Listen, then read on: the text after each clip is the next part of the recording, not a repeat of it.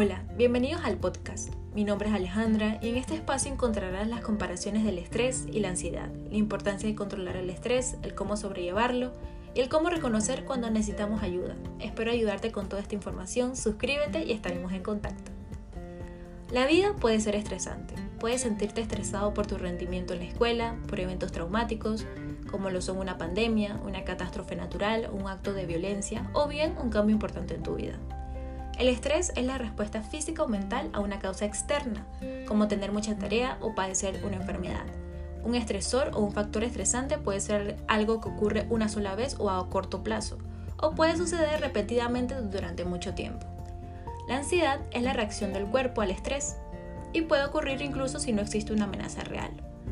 El estrés en comparación con la ansiedad generalmente es una respuesta a una causa externa, como tomar una prueba importante o discutir con un amigo. Esta desaparece una vez que se resuelve la situación. Puede ser positivo o negativo, por ejemplo, puede motivarte a cumplir con un plazo o puede hacerte perder el sueño. La ansiedad generalmente es interna, lo que significa que es tu reacción al estrés. Con frecuencia incluye un sentimiento persistente de aprensión o temor que no desaparece y que interfiere en la forma en que llevas tu vida. Es constante e incluso si no hay una amenaza inmediata. Tanto el estrés como la ansiedad pueden afectar la mente y el cuerpo. Puedes tener síntomas como preocupación excesiva, inquietud, tensión, dolores de cabeza o dolores de cuerpo, presión arterial alta y pérdida de sueño. Todas las personas experimentan estrés y a veces puede ser abrumador.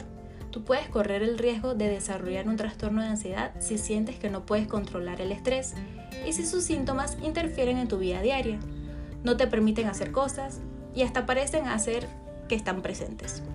Tenemos que aprender qué causa, qué desencadena el estrés y qué técnicas de afrontamiento funcionan para ti, que te pueda ayudar a reducir esa ansiedad y a mejorar tu vida diaria. Puede ser necesario intentar diferentes cosas hasta descubrir que funciona mejor para ti.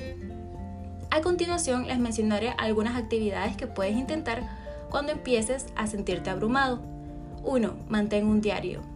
Descarga una aplicación que tenga ejercicios de relajación como respiración profunda o visualización o consejos para practicar la atención consciente. Haz ejercicio y asegúrate de comer alimentos saludables y con regularidad. Mantén la misma rutina de sueño y asegúrate de dormir lo suficiente. Evita consumir cafeína en exceso como refresco o quizá como café. Identifica tu pensamiento negativo e inútiles y ponte como meta superarlos. Comunícate con tus amigos o familiares para que te ayuden a sobrellevar esto de manera positiva. Y para finalizar, tenemos que reconocer cuando necesitamos ayuda. Si tienes dificultades para sobrellevar el estrés o la ansiedad, o si tus síntomas no desaparecen, puede ser el momento de hablar con un profesional. La psicoterapia, también llamada terapia de diálogo, y los medicamentos son los dos tratamientos principales para la ansiedad, y muchas personas se benefician de combinarlos. Muchas gracias por escuchar este podcast. Aquí queda este primer acercamiento al estrés y la ansiedad. No te pierdas la próxima parte, esto es psicología.